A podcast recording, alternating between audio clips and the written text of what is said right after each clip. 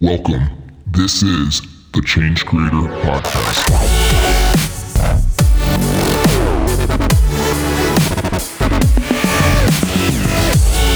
Hey, what's going on, everybody? Welcome back to the Change Creator Podcast Show. This is your host, Adam Force. And if you missed last show's, uh, if you missed last week's show, that was an incredible conversation with Laura Gassner Otting. And she is just this this really powerful woman, tons of confidence, and she does not hold back in that conversation. We talk about what it takes to get unstuck and transform your life for success, and that's what she's all about. And she has an incredible new book. Um, so if you're looking for a little bit of that inspirational booster, that is a great conversation to listen to. So if you want to swing back and check that one out if you missed it. Um, this week we are talking to the founder of a company called um, Mata Traders. Okay, and she and her name is Maureen Dunn, and I'm gonna try this last name, but I think it's uh, Fetcher. Okay, and so they're doing really cool ethical fashion. They are fair trade. They they're all about the social impact and every and and the, their designs are just beautiful handmade materials. So um, we're going to talk about how she started this company and the things that she's learned, and just get into the e-commerce and fashion world a little bit uh, with her. And so she's going to share all those incredible insights. So just hang tight for a minute we'll dive into that conversation. Um, I, I, love having these fashion, ethical fashion conversations because not only is the e-commerce world uh, big, um, you know, but I, just the fashion uh, industry is so substantial when it comes to, you know, waste and, you know, just kind of abuse of employee uh, employees and stuff like that, meaning, you know, not paying them well and outsourcing and all that stuff. It's really nice to see companies like Mata Traders coming out here and doing it right and showing us how fashion can be done the, uh, in a way that is sustainable and takes care of people um, and doesn't just destroy the planet, right? Um, so, anyway, these are really fun conversations. And the next magazine, guys, is coming out. So, issue number 26. I can't believe we're at issue number 26. Um, and it's going to be with Timothy Sykes. This guy is a multi-millionaire penny trader, and you might be thinking, why the hell is he on Change Creator magazine? This is not social impact. But here's the thing. He was on Larry King Live. He's a multi-millionaire p- penny trader, which is kind of a rare thing. I'm like, who, who the hell is doing those penny stocks, right? um, but he has had great success with it. And now, because he has that skill set, he's using that skill set to fund social change. They're doing they're building schools. He wants to build a thousand schools. He's already built like 45 schools around the world, and he has uh, done a huge uh, movement and started a brand to support animal rights. So, guys, when you have that financial backing, there's a lot of power uh, that you have to do good things. So everyone has their own skill sets, and his skill set is doing these penny trades. But because he's able to do that, he's able to create incredible social change, and we're going to find out how he does that. So this is going to be a great cover story and edition, and that's going to be out on April 15th.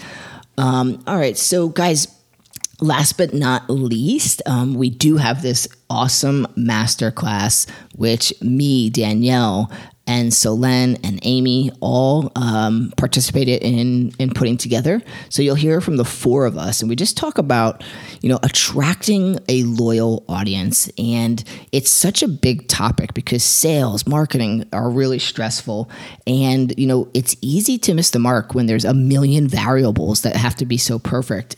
Um, and we all get hungry and desperate to get attention for our brand. So we start doing things that gets the wrong people. Get the wrong people, you don't get sustainable sales. You might get a win here and there, but it's not going to last. So we want to talk about what it takes to actually get the right people and make a sustainable advantage. So that's what that masterclass is all about. Check it out. It's on the website. You'll see it in the top right of the navigation. All right, guys, we're going to jump into this conversation with Maureen and see what we can learn from her. Oh, cool. I know you're going to dig this. Hey, Maureen, welcome to the Change Creator Podcast Show. How are you doing today? I'm good, thanks. You're welcome. So, um, you have been doing a lot of interesting travel, and I can't wait to hear about it. Before we dive into that, tell us what you're working on today. What I'm working on today? Currently, yes. Okay. Um, well, today I am working on some uh, private label jewelry pricing, particularly. Cool. And I also have uh, like a, a kind of a quarterly owners meeting. So I have three business partners, and we're going to meet and look at the financials and look at look at some of our um, kind of strategic goals for the year. So that's what I'm doing in the afternoon. Awesome. Um, and then I'm also going to be reviewing a few um, graphic design images for website. I do a bunch of everything, Adam. Awesome. So you got your hands in all the pots, and you guys are. I Yeah. like that. It's, it's interesting to hear that you guys are moving towards some um, private label stuff. That's kind of cool. Um, so Yeah. So we'll tap into that in a minute. And I Yeah. before we get in, I just like to kind of tee up where you are today, and then uh, I'd like to just hear in a nutshell for people if you can just give some background um, that talks a little bit about why you started the company. Sure. So, uh, Mata Traders is our company. We're a Chicago based ethical fashion company. Um, and the impetus for it came from around the world trip that I took when I was 27. Mm, right. So I saved up money uh, with my two best friends, and everybody thought we were kind of crazy um, to leave for 10 months and not really have a, a plan. But um, we had a plan. But uh, so, so we saved our money up and we went on this big trip. And I spent four of those months in India, partly because it was like a mecca that I had been wanting to visit for years. Like I had been to Southeast Asia and Europe and Australia, and India was really like next on the list. Um, and also because it's it's expensive to take air travel when you're doing your big round the world package, and we could see so much and travel by land through India and travel so cheaply. So spent a, lot of time there, and I think that's that's where the idea came because I just totally fell in love with the fabrics and all of like these beautiful, colorful um, processes for textiles and handcraft. And, um, you know, I'd be doing yoga in the morning and thinking about what I was going to buy in the market in the afternoon. So, so it started real small and organic. Like I just started shipping things back and, you know, sending the, the first time I, I bought a few things and, and tested out selling it. And then I actually, um, it was like six to eight months later, like made a trip and planned it and went back to start my business and start buying things. Yeah. So that's, that's how it started. Very cool. And Mm-hmm. so you never know. You do these trips and you travel. It's it's amazing. I gotta say, you know, I haven't said this in a while, but I used to say it all the time because I was enamored by it. And you know, we've done probably 130 interviews now, and I think 80% of people find their inspiration from travel experience. And you did too, right? I did too. I did. So, you know, you never know what kind of inspiration you might come across. Um, but it's, you know, like it really hits you on the head after a while where I'm like, okay, so, you know, anybody out there that's looking for that inspiration in their life, you know, they, they're feeling a little discontent. It's like, go out and travel. Like that's that, that there's answers out there when you travel, whether you know what you're looking for or not. yeah, I mean, I think it's it's I think about it all the time because when I was in my 20s, I basically like worked to travel. Like I would save money up so I could go on these extended trips and um, for me it was like you, you find yourself when you're you're away from all the things that you know so well and yeah. if you if I, I always tell people like if you can ever give yourself the gift of an extended piece of travel at whatever part of your life um, do it because there's nothing like not having a plan to become really present and like just go with the flow and let the next thing connect to the next. And i mean when you do that when you're traveling right you come home and you're like okay i'm just going to take this and i'm going to act i'm going to be like this at home. And it slowly wears away. But Yeah. you do you do learn from that and you you try to to build your life around like connection and presence and things like that. I think. I agree. I mean, there's lots of different lessons I guess we can get from travel, whether it's the people we meet or just the way we feel. Because we, cause I like what you said is, you know, being away from what you know so well, um, and that had a substantial impact for me. So it wasn't about, you know, a culture that I came across um, or anything like that. It was more about being so far away from everything, and and it just kind of like jolted my perspective.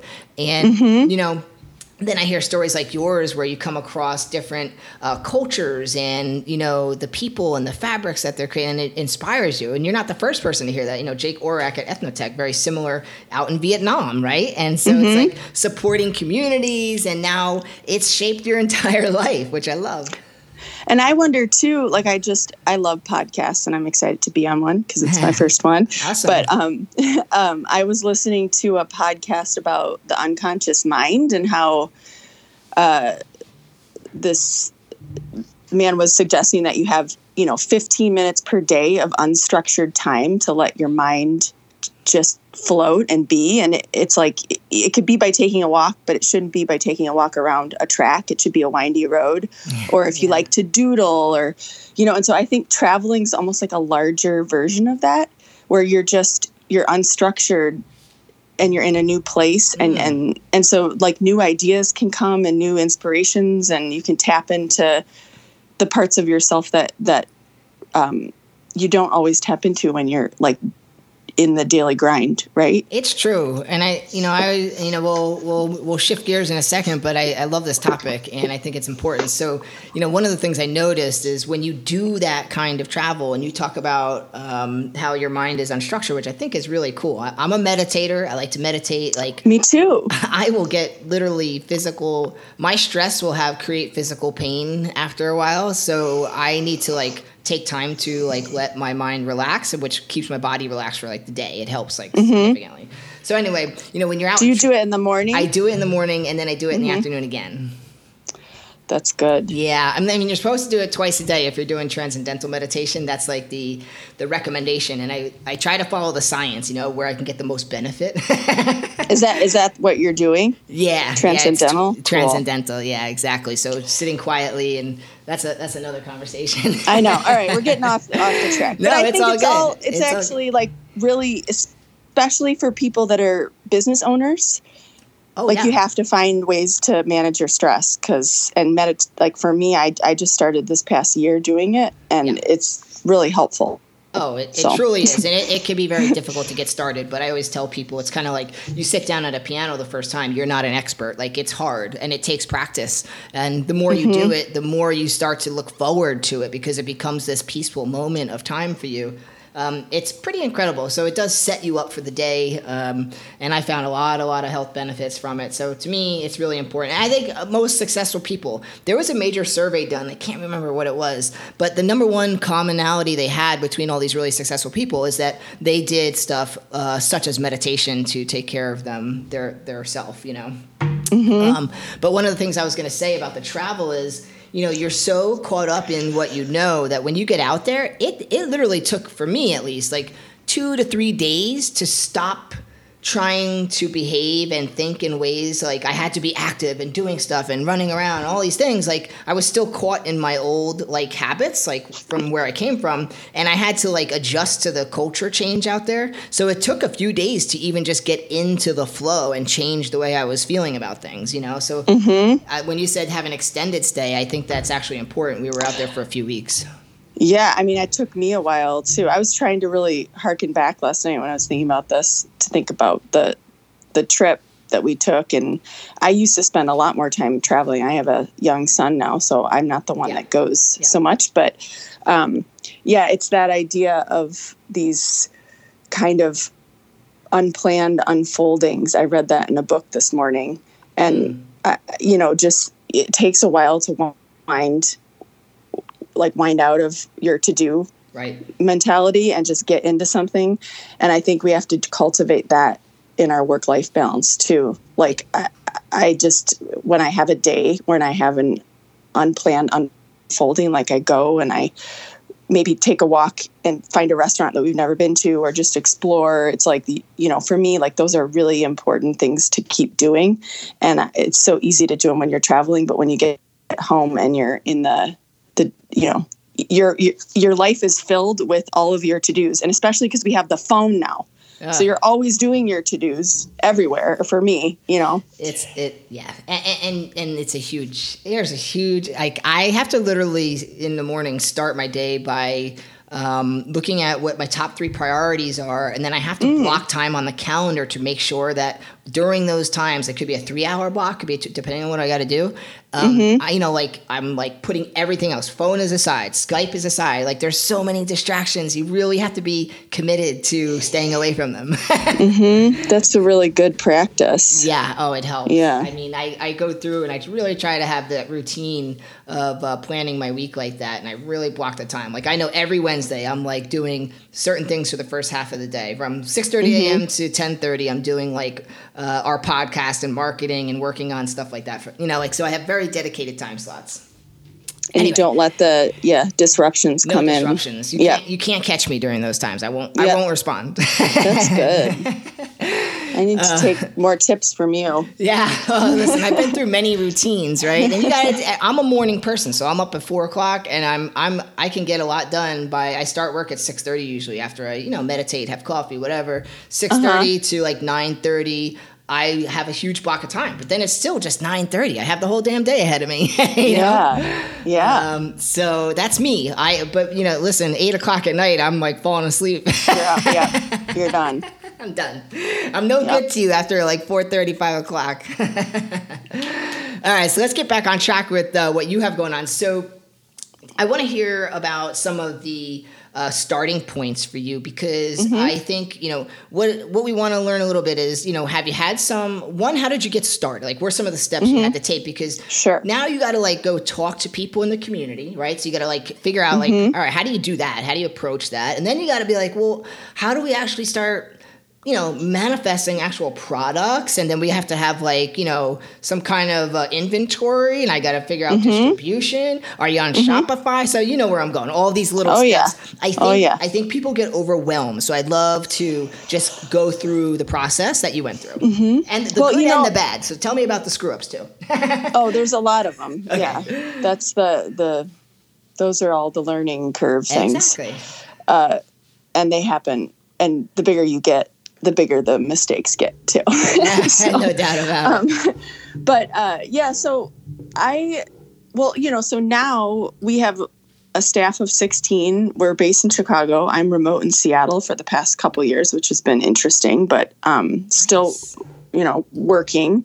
And uh, we primarily wholesale so we do about 85% wholesale and 15% retail. Okay. And we have a line of uh, fair trade clothing and accessories. So, um, so like my goal, I think our goal is uh, like for me the the mission is the icing on the cake. Like, um, you know, we partner with these really awesome artisan groups and women's cooperatives in India and Nepal, and we use a lot of traditional fabrics, and they have all these great benefits and services, and they're not factories, and but really like for me, it's always been that someone has to see the the dress and just want it Yep. and um, think it's special. And part of the reason why it they want it is because of the look. Like it looks different. It fits the same as a really great cut that you'd see from you know a normal boutique made in a factory. Like we do a lot of good fit and flares and okay um, contemporary styles, but some of the fabrics and the colors and it's just like it has a. I think it has a little karma to it that you can you can see. So Right. so, so that's kind of where we are now, um, and we've grown organically. So we've been. This is like our well. It's eleventh year or twelfth. It's been. It was uh, sort of until we got official. So it's probably twelve or thirteen years that I've been doing it oh um, and um, with my business partners who are my best buddies, um, like partners in crime too. okay Uh, but uh, so so when it first started, though, I had a totally different agenda. Like I was like, I want to travel the world and make money through finding beautiful things from the country of origin. So I would spend three months in India. These were the days, right? and I travel all around and just find really interesting things and just really interact with the like for me it was about being in India and and the the country itself and then I eventually went to Nepal but one thing I noticed when I came back and I was selling my things at markets and I had a little studio and I had a storage space. I mean, it wasn't I was doing, you know, everything. And I had some some customers say, "Is this fair trade?" You know, and this was wow. this was in like 2006 or 7 and so I had I had heard of like fair trade coffee, but I didn't know what that that word meant. Mm. So then I googled it. And then as luck would have it, in Chicago that was a fair trade futures conference that um, summer, and now um, the Fair Trade Federation, who put on that conference, we are a member, a long term member of, and um, that's like our, you know, that's our that's our crowd, that's our um, community of, of like-minded uh, fair traders. So I went to that conference and I just learned all about what it was, and I was like, man, when I go back to India next time. Um, I, I want to make sure that I'm buying directly from artisans because when you buy in the marketplace, you know, sometimes the things that are in the marketplace are even worse than buying it from a factory because right. there's no regulation at all. You know, right. it's craft. The craft industry can be rife with child labor and just really, you know, artisans not getting paid up front. And so, um, so I mean, I was buying some things directly and sort of in a fair trade capacity, but then I just made a shift to like research cooperatives and I visited places and um, I kind of streamlined my product line. I used to, you know, do shoes and bags and you know tapestries and then really just focused on clothing and jewelry because that's what people will pay for too yeah, like they'll sure. they'll spend a lot of time thinking about buying a pillowcase for $40 but they will buy a dress for 75 or 85 pretty yeah. quickly so with the same fabrics you know uh, yep yep it's true. Um, yeah, so that's kind of how it started, and it was just slow, and then and then I realized that there was really a dearth of um, kind of like, uh, I would say more fashionable or like less less tunicky fair trade right. clothing. So like the first when we decided to do wholesale, I didn't have. I felt like I just called shops that were fair trade and said hello right. and introduced myself and said I had these things. We weren't we, we didn't have a um, membership or any like accreditation yet, but you know we were working with these groups and people were eager for it. You know okay. the market was different then; there wasn't a lot as much out there, and so I got 25 shops to carry the line the first season that we went wholesale. And, what, and so it was an easy sell. You're saying it was basically just go in, tell them the story. Now, how important was it to have your story behind this? It, it was important, and it's interesting when it was smaller. It was easy to easier to tell the story directly, and and so now there's you, you know Joni is um, my business partner, mm. and uh, Michelle is my other one. But Joni does a lot of our sales at the trade shows, so it's great because she just lives the story, you know. Mm-hmm. And so right now we're really working on trying to have the right materials for all of our staff to, yeah. to be able to tell the story because as you get larger it's it's harder to tell the story and not everybody's been there and um and and so that that's an interesting process too.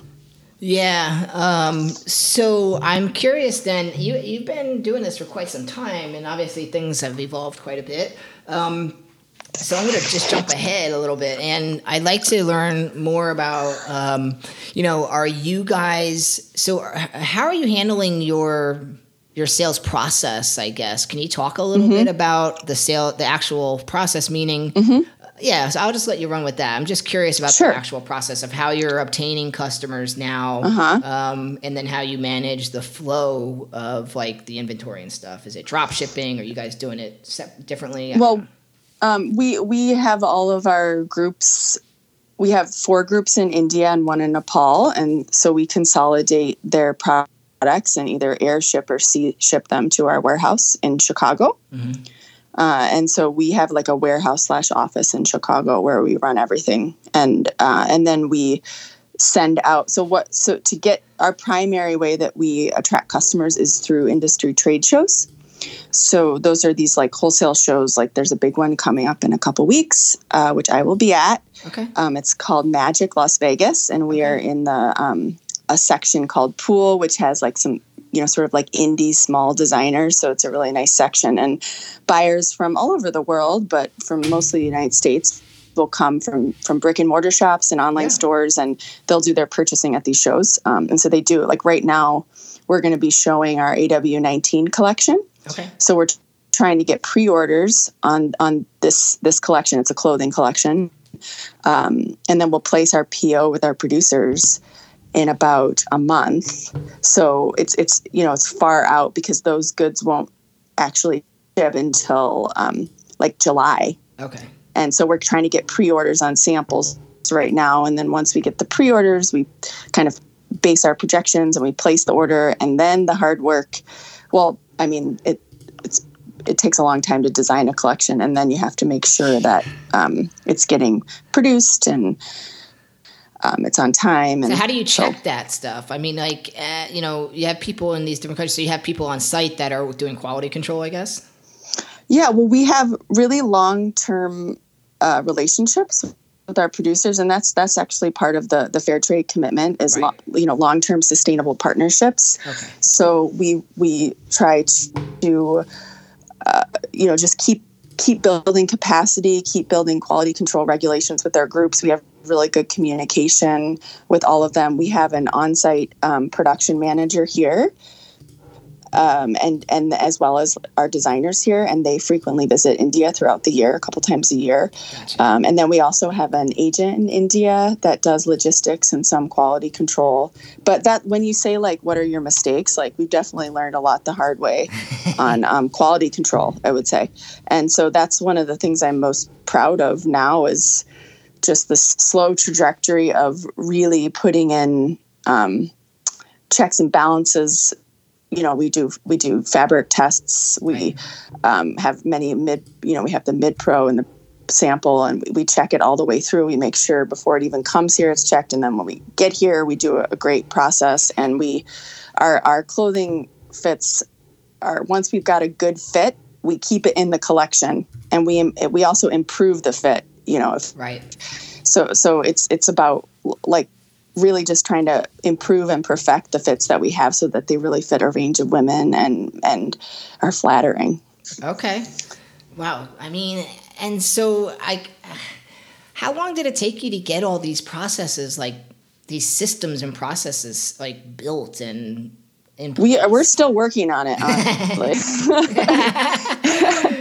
Um, yeah. and there's so many processes uh there's just so many processes that So, you said that we do yeah, I mean that's it, and I notice like I real I always try to like I'm like how do we just get as focused as possible and really like you know keep our eye on like three core systems that Mm-hmm. are driving the business, but there's, there's always so many variables. So I try to always stay, take a step back and look at like the big picture. You don't even know how many flow charts I've presented to my team. Literally, I'm like, all right, this is how we should be looking at this, and I, I do it because you want to look at things that are like what's what part of the system is broken down that's not working, so you can like either get rid of it or fix it. You know.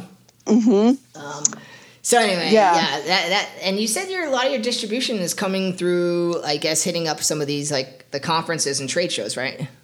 Yep. hmm So- and then we also just do a lot of like calling and mailing catalogs and road trips, and we have a couple. We have a couple sales reps in um, different parts of the um, United States too. Now, what about like you know the AdWords, the Facebook marketing? You guys like, uh, hell with that. Well, you know, it's really interesting because I think the the market is shifting so much right now.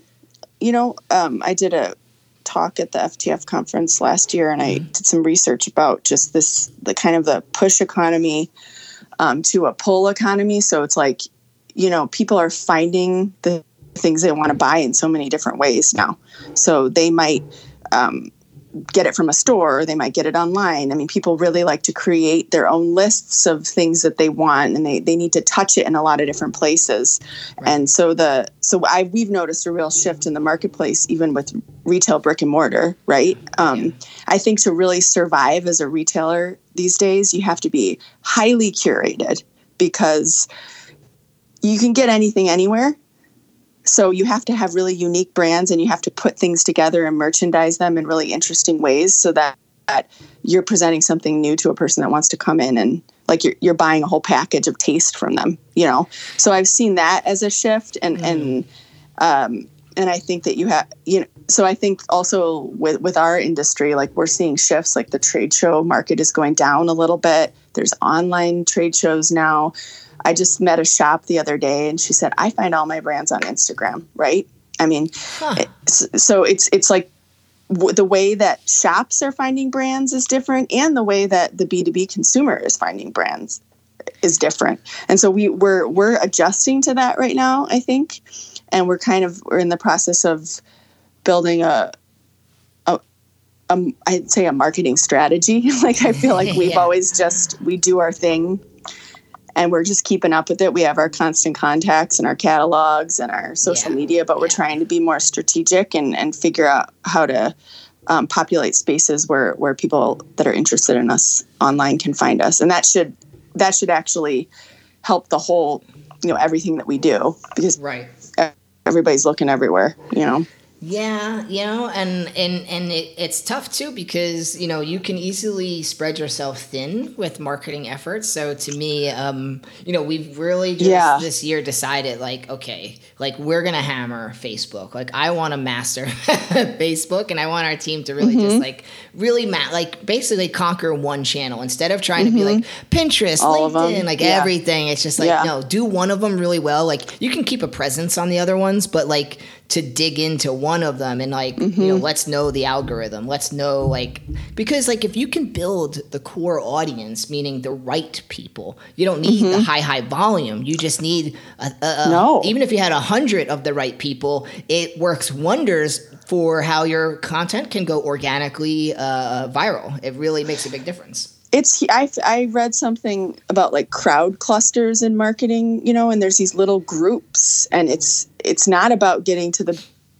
you know we did some traditional marketing with a publicist a couple times and it was expensive you know and they were we've gotten some hits in a couple magazines and it didn't do do anything much. I mean it, it's it's like and then the the things that really work are just these like um, you know we got an article about ethical fashion brands that got shared a bunch. And um, we were on a oh, Jez- jezebel that was like you know that? Yeah. It's yeah it was huge. Like someone just organically mentioned us and that was the biggest driver of our traffic. So i think you're right. And and that is the thing. For me marketing is something is always the most stressful piece of the business because there's the there's just too many things you can do all the time. And you're always stressing out about like oh god we should be doing this and Yeah. they're doing that and like yeah you know, and I'm always like looking and like, oh, it's like, ah, you know, so it's, I think it is good, like you said, to focus and then also to really use your, your metrics and analytics. Like we, we ha- have always had a tendency to like do everything in that and then not check to see what's working, you know?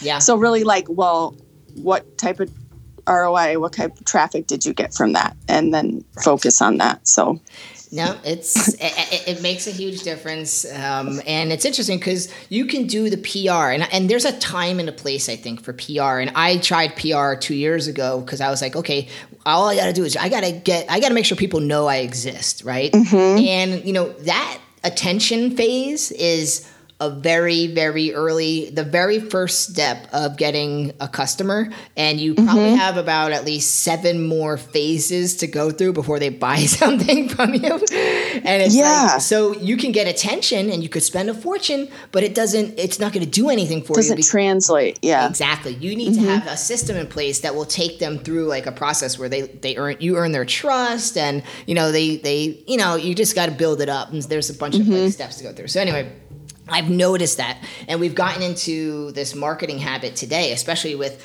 our desire for everything immediately and you know the clickbait and everything that's happened with the internet. It's kind of like big attention and you want to jump from attention to sale and it just you know it's it's creating all kinds of crappy marketing that's out there. Like one of the mm-hmm. latest i've noticed is you can't watch half of the facebook videos i watch now right in the middle of the video like at the climax of a video they put an advertisement have you noticed this mm-hmm.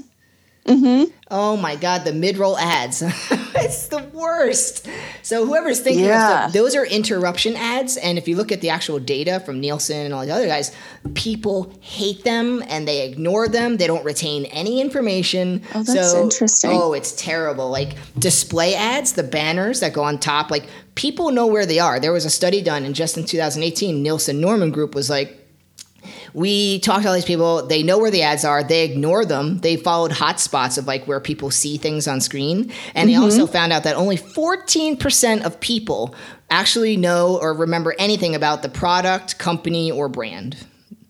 So if you're That's spending a million dollars on that advertising only 14% of people are retaining. So uh, the rest of it's money out the window.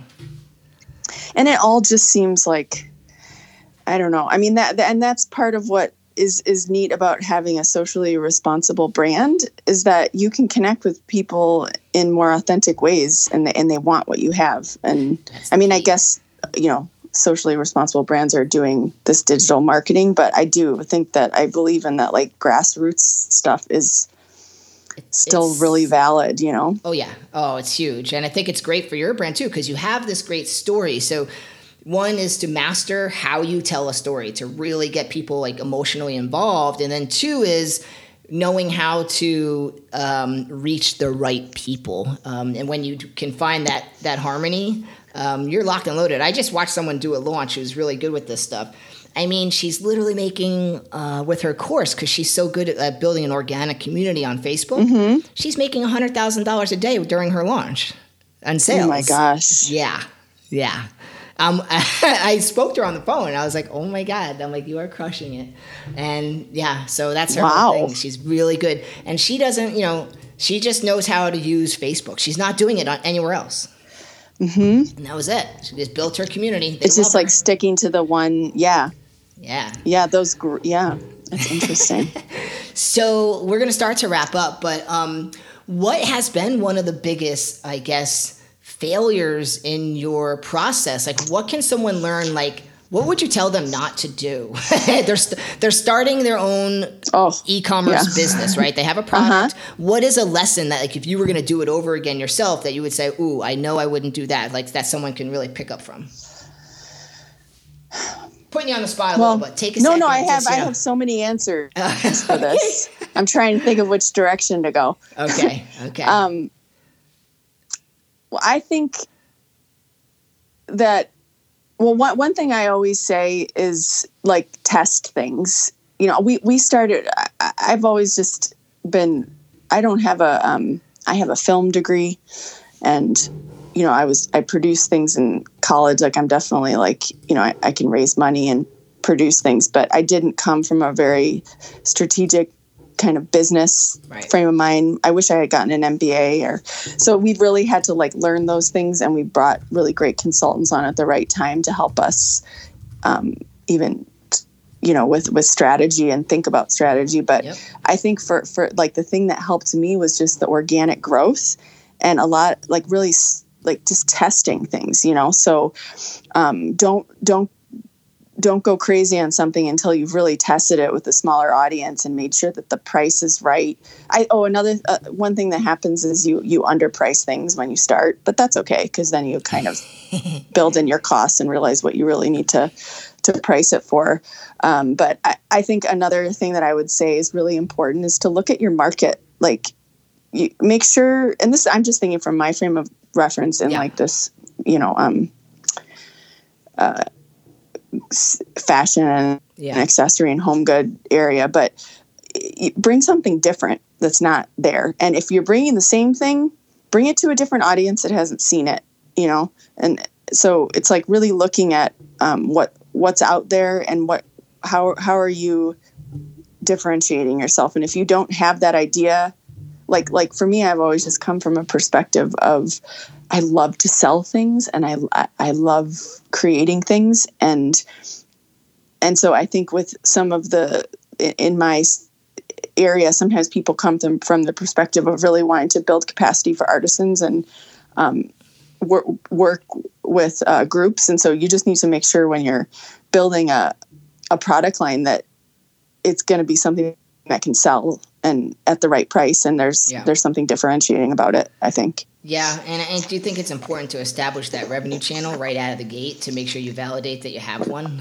yeah and simple like I, I mean i was simple i was just like on the pavement like you know doing festivals but i always i i got a the, how i started my business it's what they say you shouldn't do but i got a cash advance on my credit card at 0% and got $3000 and bought $3000 of product you know made ten or eleven thousand dollars and paid back the loan. And so you know you just want to make sure right away that you're like i mean this is for this is me doing like a small thing. I think if you have a business plan and investors and like that's a totally different thing. But you just want to make sure that you're like you're you're you're seeing whether it sells and whatever even if you're starting small it has to sell like right there you know? Yeah, hundred percent. Um, and you know, I, there is a. It's interesting. I'm curious, and I know we're trying to wrap up here, but let me just ask: um, when you you took out that loan, you, you piqued my curiosity on that. So how did you then s- turn that into the eleven thousand? What'd you do? i sold it at markets Right, but how, oh, you went to Yeah. marketplaces and whatnot. It's not like you. no i went I, I lived no yeah i just did direct but this was like 12 this was you know 12 years ago Yeah, so it's different. different, it's still still. the same though yeah I, I lived on martha's vineyard for the summer and i sold at a market there all summer all day long. it I'm going to say all day long, you will be able to validate, and and if you go in person to conferences, trade shows, whatever, you will pick up and be able to validate your sales process because it's different when you're face to face telling your story to someone and then offering Mm-hmm. a product versus just a cold online experience. That's going to take a whole funnel of like acclamation to get them, you know, warmed up to you. yeah so maybe doing it a little both like yeah, exactly. or doing that first i also wanted to just say that um, another thing that's been challenging for me over the years is as you have a you know you start a business for a reason and i think it's important to check in at certain points because to just make sure that is it still personally fulfilling you and is it still are you finding meaning in it Oh, yeah. and um, how do you reconnect with your business like that's where i'm going through right now i think all of you know is is it started some it started with something and it was very exciting to grow it and and um and we've had you know a couple we've had tough years and good years and and then at some point saying okay well how it's a di- it's a different thing and I have to relate to it differently but how can I reconnect to the things that were so exciting to me before? Because when you have a business and you you're managing people and you have so so many components of just running the business you have to remember the the things that make you tick with it. And that's something that I feel like I've started to do more recently that's really been helpful I think that's huge. I mean, that's part of being a mission focused business is like staying on point, putting your energy not towards like.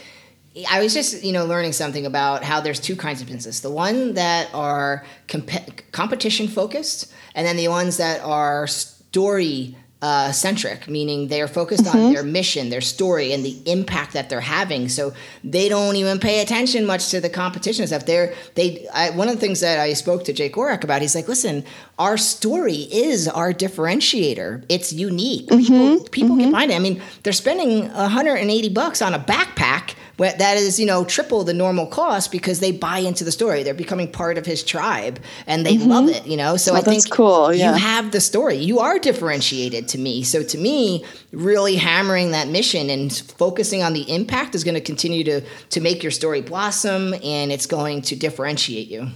Mm-hmm yeah and, and that that's what we're really working on right now is is just weaving process and impact into all more of our messaging you know Yeah, I love that. Awesome. at, at different stages yep Cool. Well, keep up the amazing work and um, you know the impact that you're having and supporting those communities, guys. Fair trade, ethical clothing. I mean, I love it. This is like this is like clean purchasing, so you can feel good about what you're supporting, um, and that's what it's all about, right? So more of a holistic type of approach.